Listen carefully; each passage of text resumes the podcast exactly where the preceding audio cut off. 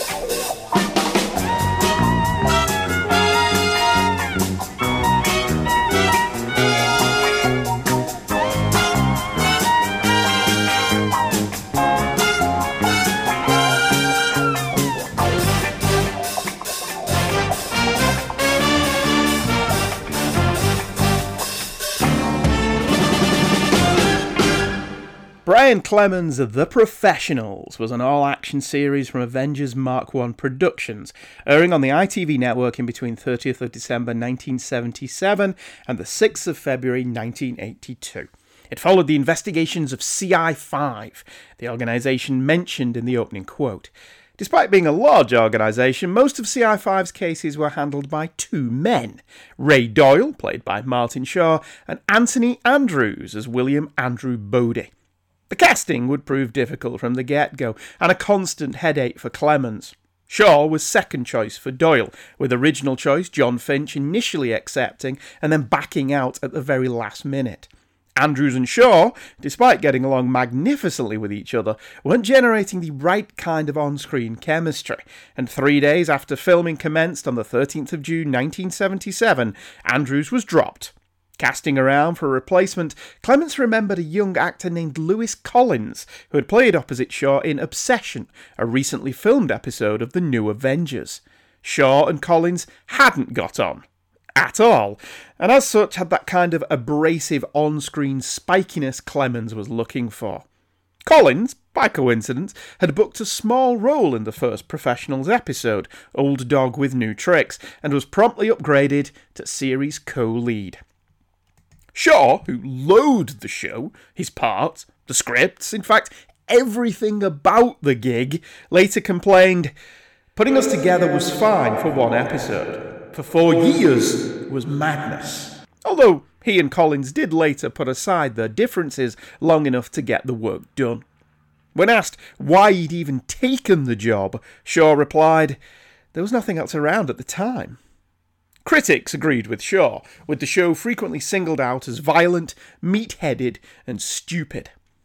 The casting in The Professionals was always a bit odd. Lewis Collins at least looked like he could handle himself in a bar fight. Martin Shaw always looked like a good gust of wind would blow him over. Cast as C I five's big boss and founder, George Cowley, was Gordon Jackson. Jackson accepted the role largely because he'd just come off four years as Hudson on Upstairs Downstairs, a kind of precursor to Downton Abbey, and was looking forward to a change of image. Jackson was the easiest to get along with, according to Clemens. He knew his line, showed up on time, did his job without complaint, and went home. After Shaw whined about constantly reusing the same locations, Jackson said, "I have no truck with Martin's complaint. Location filming is expensive, so of course if a location has worked out before, why not use it again?" And The Professionals was a very location-intensive shoot. The Professionals isn't so much a show that they don't make anymore, but one that they can't make anymore. The Professionals positively oozes what would today be called toxic masculinity, with Bodie and Doyle really nothing more than fascist thugs working for an organisation that answers to no one. Personally, I don't find Bodie and Doyle to be toxic. I just think they're a bit thick. Here's Cowley describing C I five in his own words. C I five, Criminal Intelligence, the Action Squad, the Big A, V Squad. All right, so we may have half a dozen names, but only one job. To see that no one messes on our doorstep. And that means preventive detection, preventive action. To detect, determine, prevent, and or take suitable action and or actions against those transgressors against the law outside the norm of criminal activity. To contain and render ineffective such by whatever means necessary. That's our official brief. By any means necessary. That's our loophole. Now I'll tell you my interpretation. I'll tell you what it's really going to be like. You'll be paired off, and from then on you're the Biscuit Kids. The slightest whiff of anything and you move in. Shake him down, crush him before they even start to grow, like an alley fight. And that's what this is, an alley fight. So kick him and the ghoulies first. Do unto others now what they're still thinking about. Oh, there'll be squeals. And once in a while you'll turn a law-abiding citizen into an authority-hating anarchist. They'll be squealed and letters to M Ps. But that's the price they have and we have to pay to keep this island clean and smelling, even if ever so faintly, of roses and lavender. But you make a mistake like that and I'll back you to the hilt. But make the other kind of mistake. The kind that ends up with innocent people bleeding all over the high street. And the only backing you get is with my boot and right out of this organisation. Now on the face of it, organisations like this are needed. Not everything can be by the book. But Bodie and Doyle often don't seem to have even read the book. Bodie's reactions to every situation is to hit it or shoot it. And Bodie's the classy one. He dresses well, well, by nineteen seventy-seven standards anyway, is classically educated and army trained. A former mercenary, Bodie follows orders, largely because he doesn't seem to have the intelligence to think his way out of the front door every morning. Doyle, by contrast, is a former drug enforcement copper. He's quicker to anger, often needing restraining by Bodie, but he's also smarter and more inclined to, at least occasionally, listen to what someone has to say before he punches them. When an innocent man is killed in the episode Killer with a Long Arm, Doyle castigates an officer who refers to the dead man as a nobody. By contrast, Bodie would make sick jokes when confronted with death, a situation that reaches its nadir in Close Quarters, when Bodie makes a cringe-inducing gag about this simply being round one after terrorists callously gun down a priest. The series opens with a magnificently campy opening title sequence. The kids, our heroes, are dropped off by Dad, Cowley, at the ballpark and told to go off and play. It's actually an assault course where they're timed undertaking macho activities such as punching cardboard cutouts and throwing knives in a manly way. It's hysterical, but it looks like an awful lot of fun. I haven't seen anything this simultaneously gay while striving to be masculine since I rewatched John Carpenter's Vampires. The subsequent title sequence for series two through five are much better, concentrating on the action that the series was rightly famous for. A Ford Cortina crashes through glass, Doyle legs it through London, Bodie hits things, and Cowley gets out of cars and walks down the steps of important-looking buildings. Less campy, but more appropriate for the series. As usual, I will be going through the first season with a fine-tooth comb and then just touching upon later episodes. Long Shot is easily the dodgiest of these early shows. Roger Lloyd Pack is an Eastern terrorist with a bowl cut and elvish shades, hunting and killing on the streets of London. His alleged target, U F O's Ed Bishop, is a smokescreen for his real target, Cowley. But Lloyd Pack is Trigger from Only Fools and Horses. The dumb accent, terrible clothing choices and awfully campy shades can't hide that this is Trigger from Only Fools and Horses, and any tension dissipates faster than a pint in a Scottish bar due to the laughable thought of Trigger from Only Fools and Horses being a terrorist sniper. The atrocious looping of the actors caused by faulty sound equipment on set doesn't help either. It looks like badly dubbed porn. It's saved immeasurably by a chilling twist ending in which Cowley callously arranges poor Trigger's death after the law once again proves ineffective. This was a common theme in The Professionals, and arguably led to the creation of C I five in the first place. Other than that misstep, The Professionals comes out of the gate running. Old Dogs with New Tricks is a good opening episode. Eschewing the pilot premise, the first episode is just another case for Bodie and Doyle, and other than Cowley's exposition to the new recruits, quoted above, it's a pretty standard episode, which is presumably why I T V didn't bother showing it first. Pamela Stevenson guest stars as a gorgeous nurse, and pretty much sets the template for women in the show, either a secretary, a nurse, a girlfriend, or a prostitute. Women don't get much of a look-in in The Professionals, which, given Bodie's rampant sexism, is probably a good thing. There's a nice line in humour, normally from Doyle at Bodie's expense, and it's suitably action-packed and exciting. Doyle would continue to take the piss out of his partner at regular intervals. Where the Jungle Ends delves into Bodie's past, and features a gang of A-Team-like mercenaries landing on British soil and performing violent bank raids as an audition for a London ganglord. Notable for featuring future Poirot David Suchet and Brit T V regular Jeffrey Palmer, there is again a nice vein of dark humour in this one, especially Doyle's discomfort at being hit on by a seventeen-year-old schoolgirl. Collins is still rough around the edges here and overacts terribly, but there's some nice character work. Bodie takes his dressing down from Cowley like a soldier, tends to obey orders without question, in comparison to Doyle, who always questions and frequently stands up to Cowley, even though he clearly respects him. It frequently seems, during the series, Cowley has more time for Doyle than Bodie. He treats Bodie as an errant schoolboy who needs whipping into line. He gives Doyle a lot more latitude. Killer with a Long Arm never gets past its dumb conceit. A high-class sniper for hire tries out a new weapon that can hit its target from over two miles away by killing random civilians, which makes not a lick of sense. It also shows Doyle at his most thuggish. Heroes, by contrast, is a lot of fun, largely due to the presence of another C I five member, Tommy, who is basically the Punisher. His family were killed by terrorists, and ever since he's a shoot-first, don't-bother-with-questions kind of guy, and he's inordinately entertaining. Even Bodie and Doyle think he's unhinged. He's clearly loving being paid to kill terrorists. Sadly, he's a C I five agent who isn't Bodie or Doyle, so his days are numbered. General Ryken himself, Bruce Boa, shows up as a loudmouthed American politician. Is there any other kind? Private Madness, Public Danger, the first episode screened by I T V, stars lightweight comedy actor Keith Barron as a chemist who, disturbed at the military application of his work, takes to poisoning Londoners to demonstrate his point. It doesn't make a lot of sense, but it's a nice, action-packed episode. The female factor was an early delight. A high-class call girl and former C I of Doyle when he was a copper is found dead in the River Thames, and an angry Doyle investigates, uncovering an elaborate tale of Russian interference in U K politics and underage trafficking.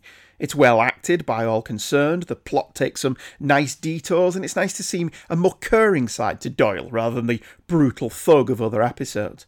Great guest performances from Pamela Salem as the high-class hooker, Anthony Steele as the upper-class high-camp pimp, Simon Culver, and yes, that is Bond bad guy Walter Gotell as the evil mastermind behind the whole scheme. Everest was also conquered is almost progressive.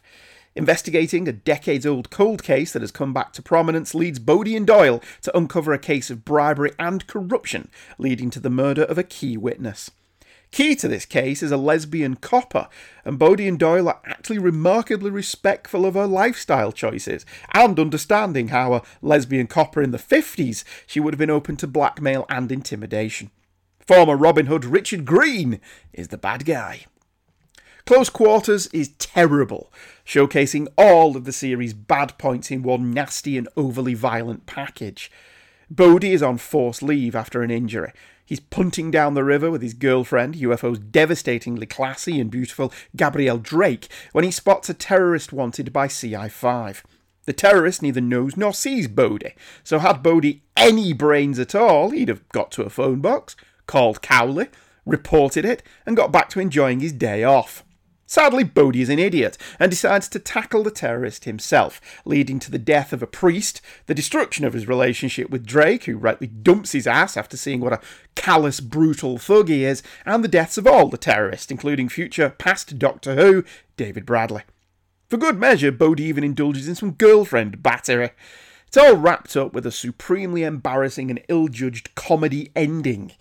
It's fun to watch, just to see how lousy Bodhi is without Cowley's orders and Doyle's influence, but it's hard to get behind a hero who's a stupid, pig-headed moron, and whose witty one-liners aren't black humour like Bond, but crass and misplaced. This episode could have been an interesting character study, with Bodhi being forced to confront his own personality and shortcomings, but The Professionals isn't that kind of show. Klansman is an uncompromising and brutal look at racism, so much so that it was pulled from its air date in nineteen seventy-eight, and to this date has never been screened by I T V. It has aired on cable stations Granada Plus and Super Channel, both now sadly defunct, and has been released on V H S, D V D and Blu-ray. The genesis of the episode, how did a show that had no chance of ever making it to screen even get made, is fascinating.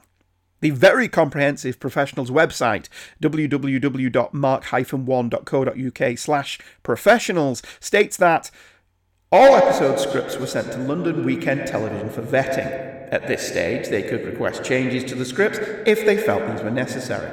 Amazingly, Klansman was given the OK, apparently with no change requests at all. So, Mark One naturally went on to actually film it. It was only after filming had completed and Mark One had wrapped up production on the first season that L W T suddenly decided that the episode was unacceptable. Brian Clemens has said that had L W T notified him in time, he would have happily adjusted the script to appease them. So either someone was asleep at the wheel, or the scripts weren't being vetted at all. Despite being banned here, Klansman was sold overseas, and with it finally available on streaming, I can watch it and finally see what all the fuss is about.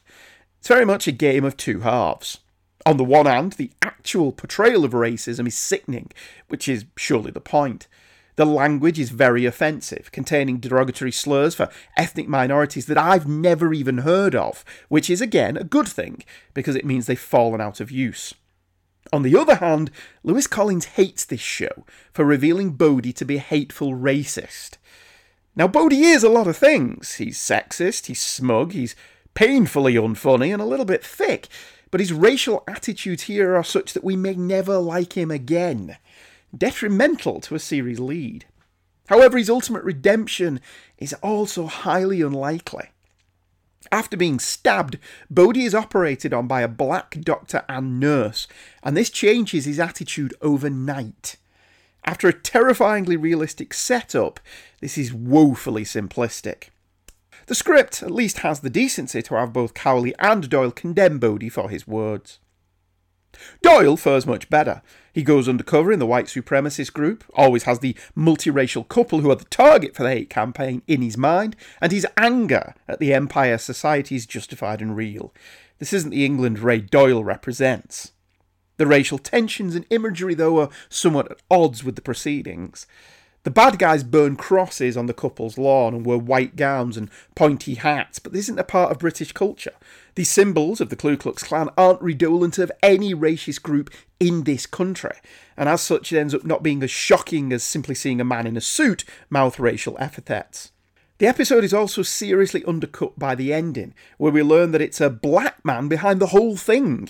He's trying to run the poor black tenants out of those slum houses to sell the land for redevelopment. So the enemy isn't racism after all. It's capitalism.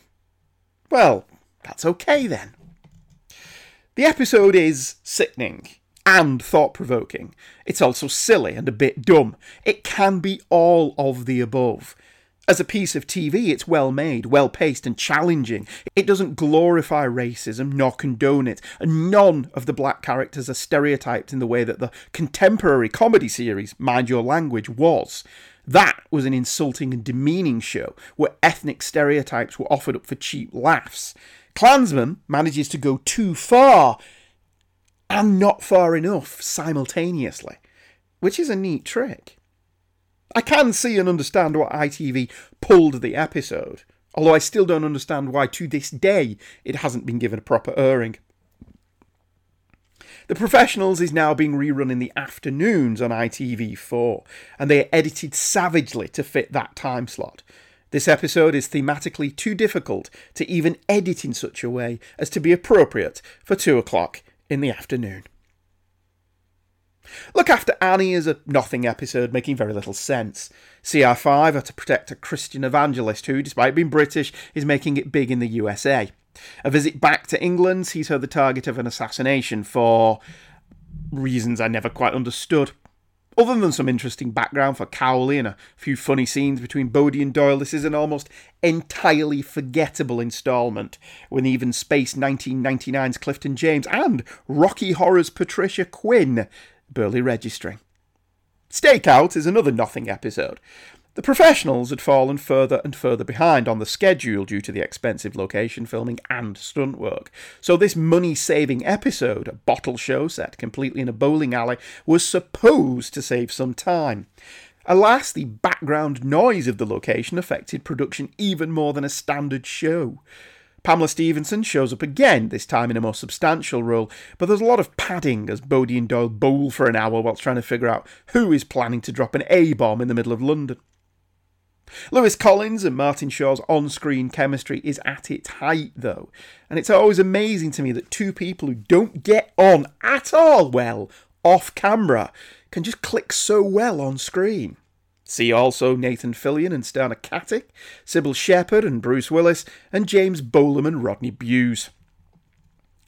The final first series episode to be filmed over Christmas and New Year nineteen seventy-seven to nineteen seventy-eight was When the Heat Cools Off. Future Doctor Who companion Lala Ward, looking incredibly young and beautiful, takes Doyle to task for chucking her gangster father in jail six years earlier for a crime he allegedly didn't commit. It's a remarkably plot-heavy story for this series, with little action and some proper detective work by Doyle, and it all culminates in a neat ending. The series debuted on I T V in the waning days of nineteen seventy-seven and was an immediate smash hit, with record-breaking viewing figures and solid overseas sales, which immediately made The Professionals a solid moneymaker for the production team. It was immediately picked up for a further thirteen episodes, much to Martin Shaw's chagrin. I think its success is down to the no-nonsense approach taken by C I five, the very thing that would see it ran out of town in today's television environment.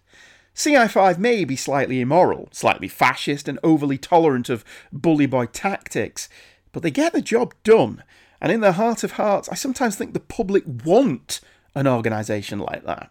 Think about it. When have you heard of a news report of a particular heinous crime, a child murder or child trafficking or a brutal police beating or what have you, and really been angry about it? In that dark moment, you probably, even if only for a second, thought that these people should be tossed in jail and the key thrown away, or worse, executed. Well, that's what C I five did. They caught scum, be they criminals, gangsters, terrorists, or even corrupt politicians. They did it with no mercy, no remorse. It's pure wish fulfillment, escapist hokum. But with everything being so serious nowadays, its lightness of touch is appreciated. We genuinely don't make stuff like this anymore. The criticisms of the series are valid. Bodie and Doyle are, for the most part, meat-headed and dumb. The violence is over the top and often sadistic. The plot's too often silly. Women are secretaries or girlfriends. In these first thirteen episodes, we saw Bodie and Doyle out with a number of women, very few of which had any lines. Only Gabrielle Drake was given a personality, and she was horrified by who Bodie was when she saw the real him. Granted, she was far too classy for him anyway. Only Cowley's secretary was a recurring character, and she was relegated to making tea and passing Cowley some files. And yet, women loved this series, and loved dumb-as-a-brick Lewis Collins, and in many cases still do. The fan base for The Professionals nowadays is still a fifty-fifty split. The producers of Life on Mars once said that the more sexist they made Gene Hunt, the more women loved him. And the same, obviously, applies here. Make of that what you will. Brian Clemens was only too aware of what the press and the critics were saying about the show, even as it was voted favourite T V show in the Viewers' Choice Awards right up to its demise in nineteen eighty-two. The show continues in pretty much the same vein throughout, but in the rack, C I five finds itself on trial after Doyle accidentally kills a man in their custody. This episode sees the show tackle unauthorised and brutal use of force, C I five's remit that they aren't really answerable to anyone, and the fact that they frequently bulldoze in, do whatever they need to do and walk away with no repercussions. Cowley is forced to answer for C I five's bully boy tactics, and his argument isn't entirely convincing, that the ends justify the means, and that as long as there are so-called respectable men working above the law, C I five will be needed to bring these people down. C I five still does hold a small amount of appeal, though. We all know of elected officials who are corrupt as they come, politicians in somebody's pocket, just as we all know businessmen who skirt the law with regards to taxes and treatment of employees, and we all know these people will never be brought to justice. Cowley doesn't quite prove C I five's innocence, but he doesn't get closed down either.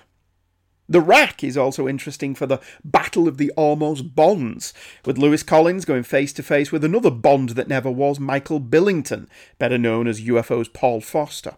An actual Bond, Pierce Brosnan, will have a bit part in Series four Bloodsport, and Bond director Martin Campbell will direct a number of episodes of The Professionals.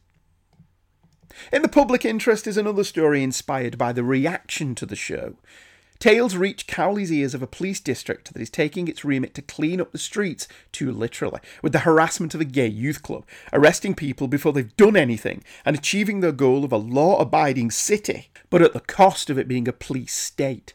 The parallels between C I five's remit, by whatever means necessary, and the constabulary as portrayed here is ladled on pretty thick, as Clemens attempts to show us why C I five is different.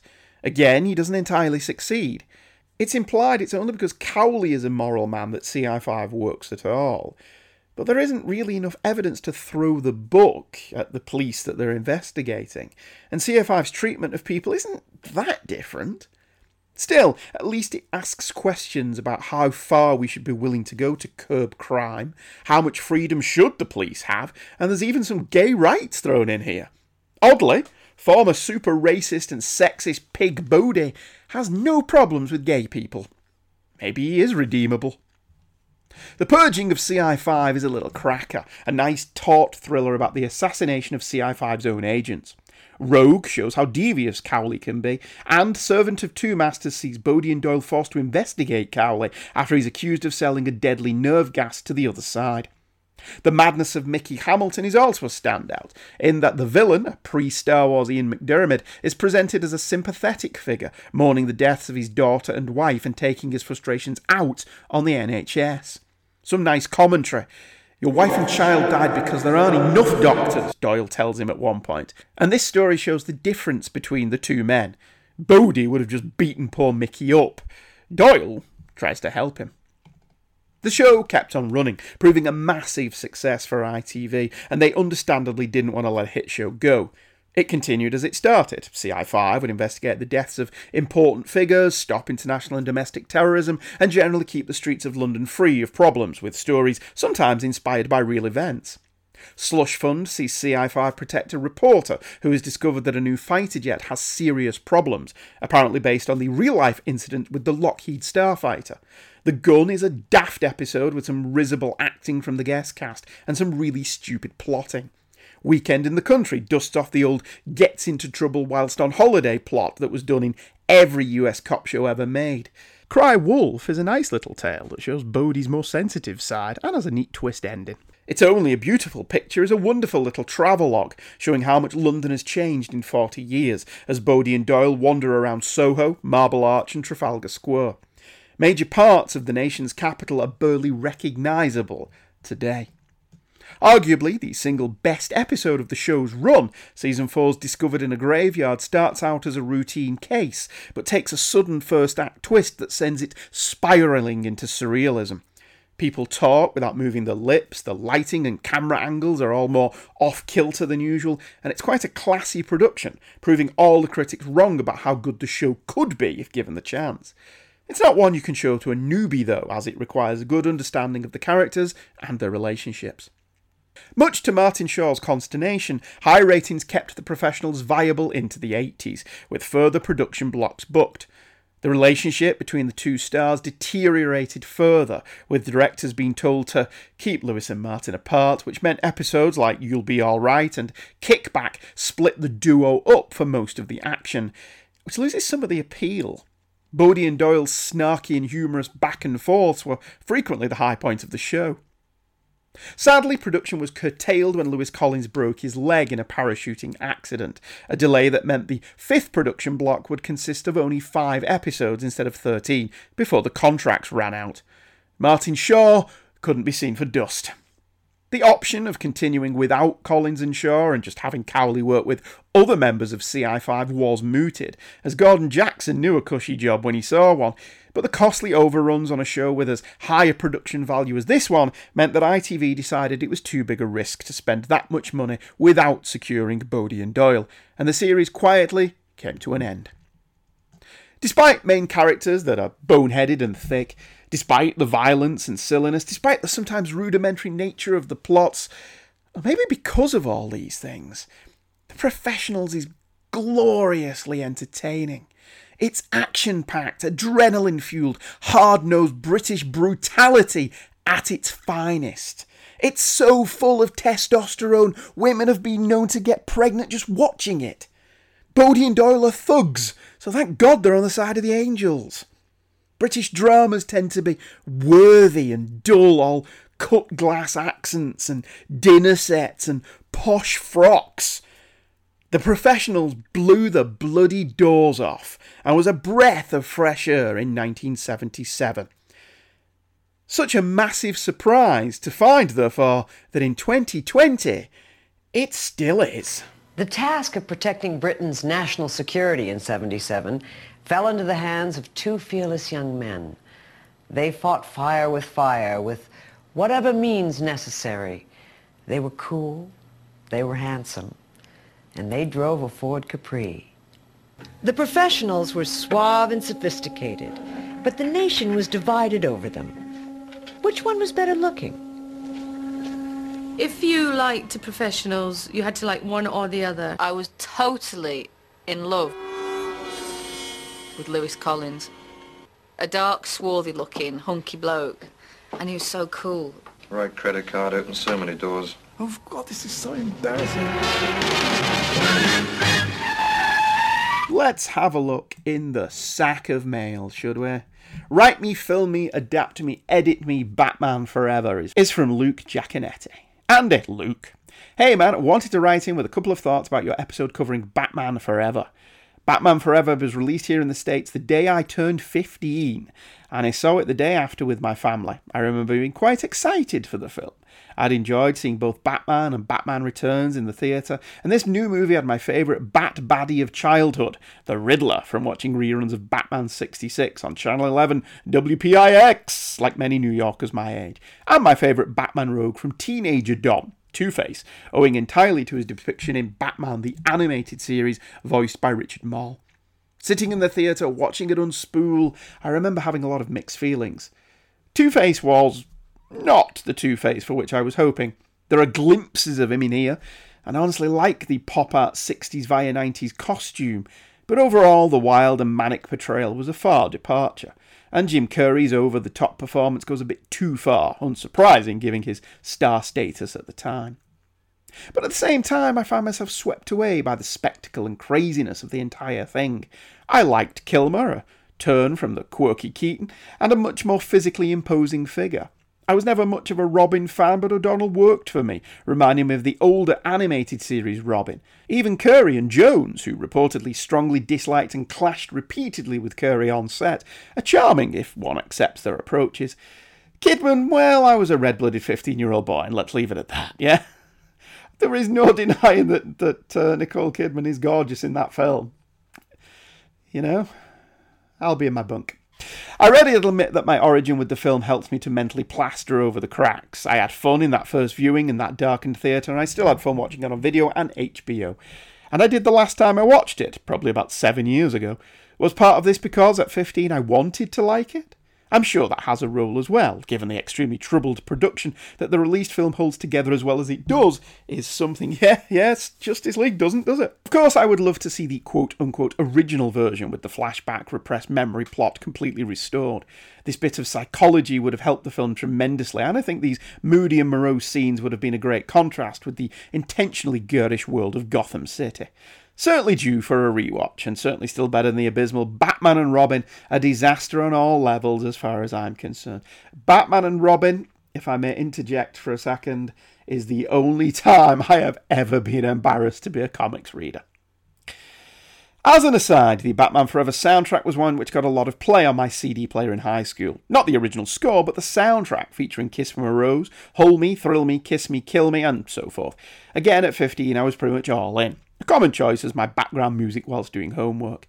I did not get the comics adaptation at the time, not sure why, to be honest, other than I didn't really buy Batman comics, but I do have it. One thing I found very amusing about the adaptation is that the comic opens and closes with a film crew, suggesting that even in the world of comics, Batman Forever is still only a movie. Are you sure that's not the Batman and Robin adaptation? Because Denny O'Neil famously hates that film. And it wouldn't surprise me if he put that framework in there to uh, keep it out of continuity. Um, I don't... I'm sure it's Batman and Robin. I would have to go back and look. I don't think it's Batman Forever. But, you know, doesn't matter either way, does it? Looking forward to whatever's coming down the pipe here at the Palace, Luke. Well, thank you, Luke. Yes. All valid reasons for liking the film. And uh, I believe I've said many, many times before... I don't go to the cinema to not enjoy a film. And I came out of the cinema having enjoyed Batman Forever immensely. I do remember that distinctly. And there's a lot of films like that. I enjoy them in the cinema, and it's only on repeated viewing you're like, maybe I should have only watched this once. By contrast, films I find boring in the cinema, which are very few, tend to be even more boring when I watch them at home. Dark Knight Rises. Uh, our next email, Forevermore, or More Forever, is Chris Franklin. It's Old Home Week this week. Hello, Andy. Hello, Christopher. Great episode on Batman Forever. You know, I like that film way more than I should, which seems to be a common thread, Chris.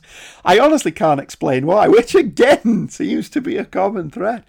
I think maybe because it came out during my carefree college days when life was pretty damn fine and uncomplicated. Maybe it's because, despite Kilmer being somewhat disengaged as Batman and O'Donnell being far too old to be playing Robin, they managed to capture some of the spirit of those early forties Batman and Robin comics, just as the first Burton film had captured the misterioso feel of Batman's first year of publication. Or maybe it's just that the end scene run in front of the bat signal, cowl wobble and all, because at heart I'm just a big bat fanboy. But anyway, I still like this film. I was, of course, aware of deleted scenes from the film. The giant animatronic bat Rick Baker built got way more screen time in the video for Seal's Kiss from a Rose, but having not read the novel or the script, I was unaware of some of the additional missing scenes and structural changes to the film, so thanks for enlightening me. It is a bit surprising the director's cut has never surfaced. Batman Forever was a huge moneymaker for Warner's and was well received at the time, for the most part. But I think the critical and commercial backlash for Batman and Robin has radioactively affected this film. The Schumacher films are lumped together as a piece, and honestly, Batman and Robin is a less successful remake of Forever, so maybe that's not unfair. Still, I would like to see a more complete cut of the movie, but I can live without it. Forever. As for Stargirl, I do think you're right. Henry definitely should have told Yolanda about Sydney's machinations, and he certainly shouldn't have fallen in with her. But that was one of the show's few concessions to the tired C W formula of characters doing really stupid things just because they want to steer the plot in a certain direction. That doesn't excuse the character on screen, however. I kept hoping Henry would say something in their final moments together, but he never did. He's looking forward to more Stargirl and more Palace. Chris. Well, that is excellent. Thank you, Luke and Chris, for your provocative and intelligent emails. Next time... Oh, I always bugger that up, don't I? If you want to email me, that would have been a good segue. But, you know, professionalism and me, opposite continents. Uh, you can email me on heykidscomics at virgin media dot com if you have anything to say about this. Especially people who've never seen or heard of The Professionals. It's on Amazon Prime in the U K. I do not know if it's on Amazon Prime in America or elsewhere in the world. But it is the network cleaned up versions. And honestly, the show's never looked better. If you were to catch one of the shows currently being run on I T V four, it looks like shit. And then you watch the ones that are streaming on Prime and it looks cinematic. It looks really well shot because location filming and all the stunt work and everything. So check out The Professionals if you get the chance. Um, that'll be nice. Uh, next time, I don't know. I am mulling a few ideas. We'll see what happens. I think it'll be a return to Spider-Man, whatever happens, but we'll see which direction I go in. Okie dokie, I'll see you next time. Thank you for joining me. Thank you for listening. Hope you enjoyed it. And it's all going to be okay. Eventually. Take care.